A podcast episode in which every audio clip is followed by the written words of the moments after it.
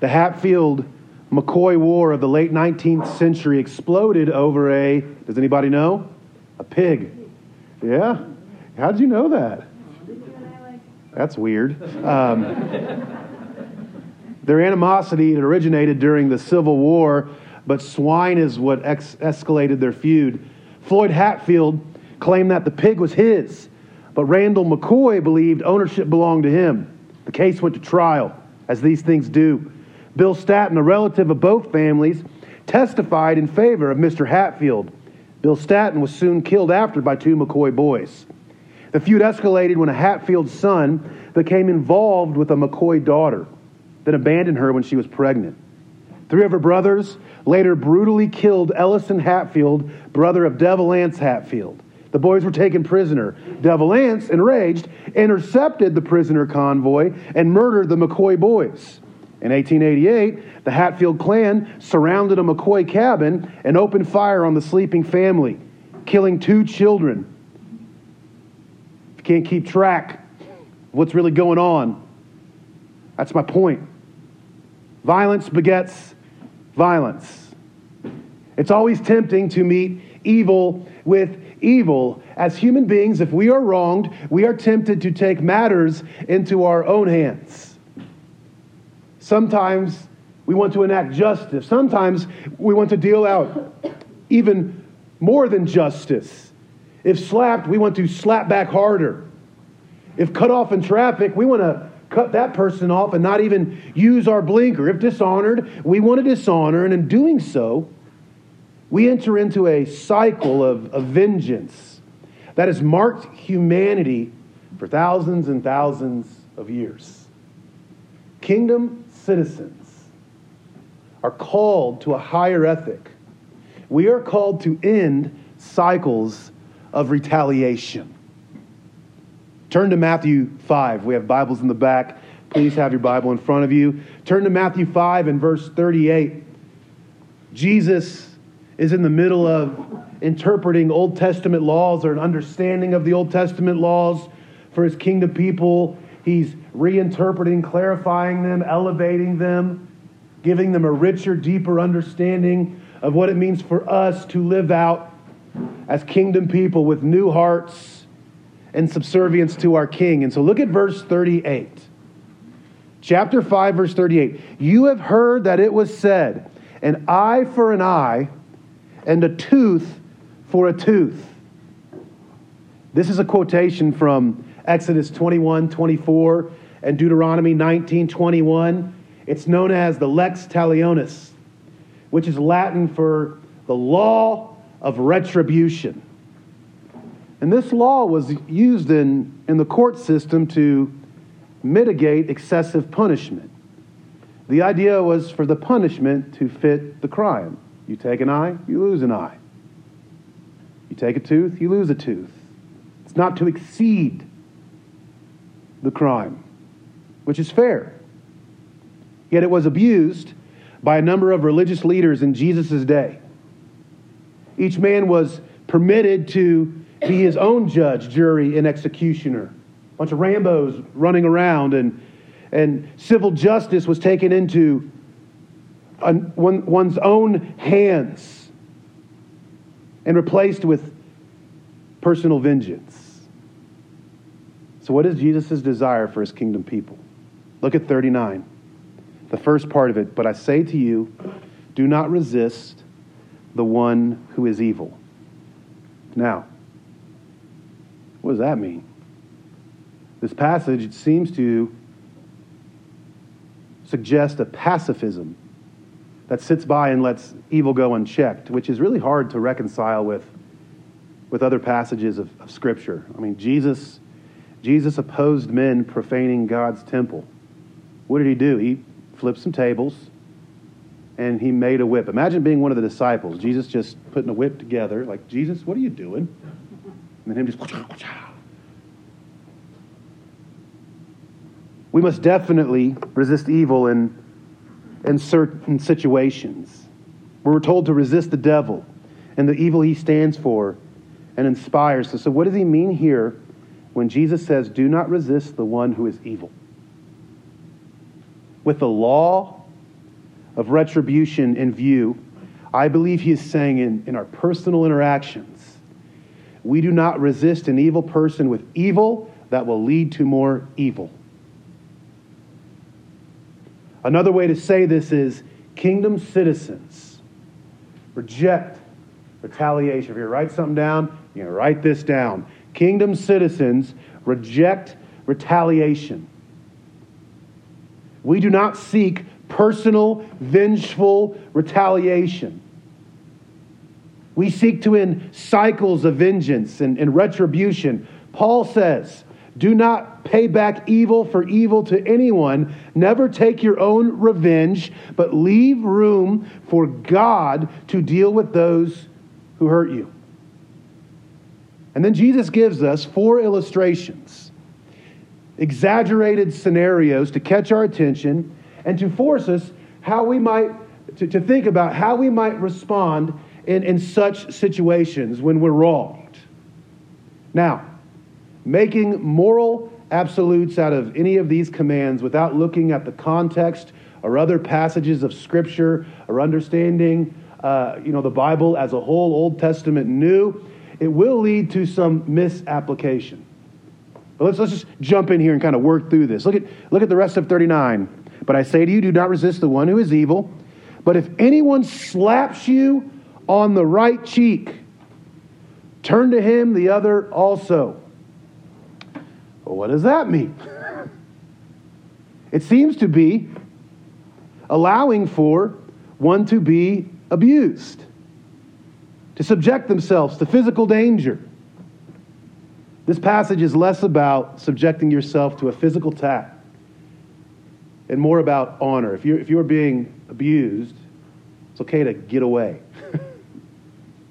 but it's more about honor. A backhanded blow to the right cheek was an insult to somebody's dignity. This was a culture of honor. Many people would have rather been beaten or flogged than smacked this way. When someone attacks our honor, Jesus says we're to turn the other cheek as a humble demonstration of non retaliation. How many of you are public school pro- products of the public school? Raise your hand. You've seen a fight. you know, kid, two kids at school around the flagpole. You know, one kid pushes another kid, a circle forms, and what do the kids start chanting? Fight, fight, fight. And we're not doing that right now. and, and, then a kid throws a punch. And then what do, what do, the kid who receives the punch, what do his friends say? Hit him back. Hit him back, hit him back and then a punch is thrown, and, and then this side is punched, and we see this back and forth, back and forth. Retaliation, vengeance. This may not happen to you physically. I hope it's not a regular occurrence in your life. I hope fist fighting isn't something normal for you. Uh, if it is, let's talk. But this happens to us all the time relationally. We're hit, we want to hit back. We're smacked, we want to smack back. We're told to break this cycle of, of retribution and dishonor by not swinging back. Kingdom people reject retaliation. Look at verse 40. And if anyone would sue you and take your tunic, let him have your cloak as well. Now, Jesus is not telling us how to deal with every specific court case and, and what we need to do. Uh, you know, if, if you're sued for an outlandish reason, uh, you may not be called to give everything you have. He's making an ethical point. In court cases 2,000 years ago, if the defendant was penniless, the court could take his outfit, his clothes. That may be all somebody had. And the tunic was like an undershirt or an undergarment, and the court actually was allowed to take that. The outer coat was much more valuable. It was something you maybe used, uh, obviously, as warmth uh, uh, to cover you, but it could be used as a sleeping bag, a pillow. It was much more valuable. Uh, the courts were not allowed to take that. But Jesus is saying, go above and beyond and be willing to give up the more prized possession. Why be extra here? Because there's a cycle. There's an opportunity for a cycle of retribution to begin, and Jesus wants us to cut that off. He only wants us to, he not only wants us to reject retaliation, he ups the ante. And I'm going to replace the word reject with replace. He wants us to replace retaliation with unexpected kindness. Jesus wants us to replace retaliation with unexpected kindness. I say unexpected because the world would say, you do not need to give up your possessions. You do not need to give up your rights like that to an enemy. In fact, the world will say, fight with everything you have to those who oppose you, to those who insult you. Give up your rights. That's un American. Give up my right to enact justice, to seek retribution. That's like what every Liam Neeson movie's about now. You did this bad to me, I'm going to kill all you guys. We glorify that. That it's, it's not a kingdom ethic. Jesus says, employ an otherworldly kindness to diffuse such situations. Look at verse 41. And if anyone forces you to go one mile, go with him two miles. It's talking about here.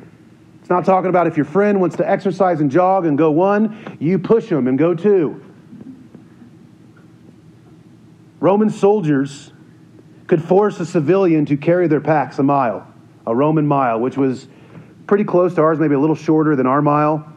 But a Roman soldier was probably never more hated when he, when he forced a Jewish person to do this. You, these, these people we look at as lesser, I want you to carry my pack. So you're asking me, who you view as inferior, to carry your pack for a mile. That would invite what? Retaliation. And you saying, don't just go one mile. Go two. Do the unexpected. Replace your desire for retaliation with, with unexpected kindness. Look at 42. Give to the one who begs from you, and do not refuse the one who would borrow from you. This last illustration, it really sums up the others. With the law of retribution in view, people were to give others what they deserve.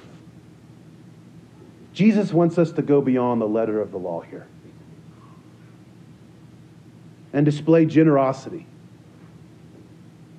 by meeting le- legitimate needs, even when we don't think the people we're at odds with deserve it. We replace retaliation with kindness. And a question kind of comes up well, why? What's the motivation beyond behind this? And you know, one is to end cycles of, of retribution and, and vengeance that's what kingdom people do, but there's, there's another reason. Look at verse 43. You have heard that it was said, You shall love your neighbor and hate your enemy. The first part of that passage is found all over Scripture, Old Testament and New. Love your neighbor. The second is found nowhere in Scripture. love your neighbor and hate your enemy. Most likely, hate was so common and so accepted that this seeped into the teachings that the disciples maybe heard around the time of Jesus. You know, love your neighbor, hate your enemy. What does Jesus say? Look at 44. But I say to you, love your enemies and pray for those who persecute you. Jesus says, love your enemies and pray for them. Do you pray for people you don't like? If you're, if you're avoiding eye contact right now, I understand.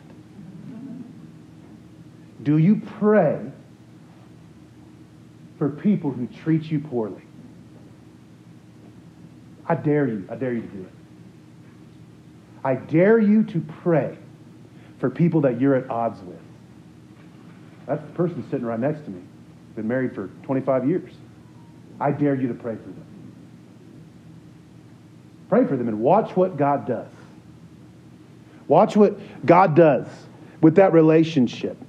We find our deeper answer in 44 and 45. But I say to you, love your enemies and pray for those who persecute you, so that you may be sons of your Father who is in heaven. For he makes his sun rise on the evil and on the good, and sends rains on the just and on the unjust. When we show love, we love our enemies, we demonstrate that we are children of a loving God. God blesses both good and evil with good things. Even those who reject God are, are loved by Him in a sense, are shown, in a sense, grace. God blesses both the evil and good. Even those who reject Him are loved by Him, and as a result, we should love those people too. We demonstrate God's love. We demonstrate that we're children of God, kingdom citizens. Replace retaliation with unpredictable kindness to demonstrate the love of God. Look at 46 and 48. For if you love those who love you, what reward do you have? Do not even the tax collectors do the same? And if you greet only your brothers, what more are you doing than others? Do not even the Gentiles do the same? You therefore must be perfect as your heavenly Father is perfect. Loving the lovable is easy, it's ordinary. People love people who are lovable, people who are like us, people who are put together, people we admire, maybe people that we can get something out of. It's easy to love the lovable. It's ordinary. It's human to love the lovable, to love the unlovable, to love the enemy is extraordinary. it's inhuman, it's not human, it's, it's supernatural. And when we do it, we are like God. He says, Be perfect as your Father in heaven is perfect. God is not, Jesus is not trying to frustrate us with an impossible standard that we'll never live up to. I can never be perfect. Perfect here can also be translated as, as mature. So, as your loving Father loves, be like Him in, in loving others, mature in godliness. Grow in, in, in godliness by, by treating your enemies in the way that He is treating us, His enemies and shown us love. We read that passage at the beginning of the service about while we were still sinners, while we were enemies of God, He died for us. Jesus tells us to grow in godliness and maturity and loving people. Now, I'm going to be honest, it's very hard to take these commands and, and turn the other cheek, give your coat, go the extra mile, love your enemies, and apply them to our modern setting in every situation. We, we often come to a passage like this, and, and there's many of us that will say, well, what about this? What about this little detail? What about this sort of situation? And, and this person? And, and, there are some, you know, wacky scenarios that we can kind of conjure up and, and create moral conundrums here. And it's good to talk about those, but, but this passage really does apply to every one of our lives every day. And it's very simple to, to understand. Are you currently caught up in a cycle of dishonor and vengeance? Is there a coworker? Listen to me here. Really, really evaluate your heart as I speak this. Is there, is there a coworker, neighbor, or church attender who you butt heads with on a regular basis? It may be a family member. Yeah. It may be a spouse. Not me. We're great. but you other people. Maybe the person you married. You may not even remember when the tension started. But there's a negative back and forth. You may be even in the same room with them on a regular basis but there's people ignoring each other, there's dirty looks, passive comments. What would what would it look like for you to abandon the desire for retaliation and do something unpredictably kind? But but they're not they're not doing it. I'm not talking to them. I'm talking to you. What would it look like for you to do something unpredictably kind, to, to pray for them? To speak a word of kindness or encouragement, to, to listen to them? What would it look like for you to serve them or, or show generosity to them? You, not the other person. You. Kingdom citizen are, are the one called to demonstrate God's love by stopping that cycle of pain and retribution through otherworldly kindness. It is on you. It is on me to take that step. Now, you may say, I don't want to come across weak. I don't want to lose the up, upper hand. Guys, relationships aren't competitions. I don't, I don't want to look, look is, is, is the Christian here then a doormat? Are, are, are they weak? Are they going to get rolled over and steamrolled? In my opinion, and I think when you step back and you look at people who do this well, I see people who are strong. Spurgeon said he is to be an anvil when other men are hammers. We are to be an anvil when other men are hammers. Jim Elliot, the missionary, was speared to death in 1956 while attempting to contact a remote tribe in Ecuador. He left behind a 10 month old daughter and a wife. His wife, Elizabeth, could have met evil with evil. These people murdered my husband. Let's take care of them. Elizabeth, along with her daughter, would later return to reach, live among, minister, and love the people who killed her husband. Was Elizabeth Elliot weak? Absolutely not. She was strong. Her faith was strong. Her love for God was strong. Her love for, for others was so strong it pushed out any desire for vengeful retaliation and replaced it with unexpected, otherworldly, radical kindness. And in this, she demonstrated godliness. In this, she demonstrated that she was a child of God. In this, she demonstrated Christlikeness. Now, Jesus is not saying or asking us to do anything that he hasn't done He's not asking us to do anything He won't help us do if we ask Him. Jesus was mocked, He was scorned, He was accused, and a crown of thorns was, was placed on His head. Would anyone question His righteousness? If in that moment of pain before his death, he called down an army of angels to wipe away those who were hurting him? No.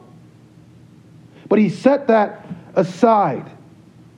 He stood silent. He was whipped, crucified, and laughed at, yet he prayed, Father, forgive him. And he willingly suffered, and, and he gave up his right to retaliate so that he could demonstrate the greatest act of unexpected kindness in history to those who didn't deserve kindness. He died so we, his one time enemies could be his children and live with him forever through faith. The same Jesus who turned his cheek, the same Jesus who gave up his coat, the same Jesus who went the extra mile for his enemies, he can help you and me do the same if we ask him. Amen? Let's pray.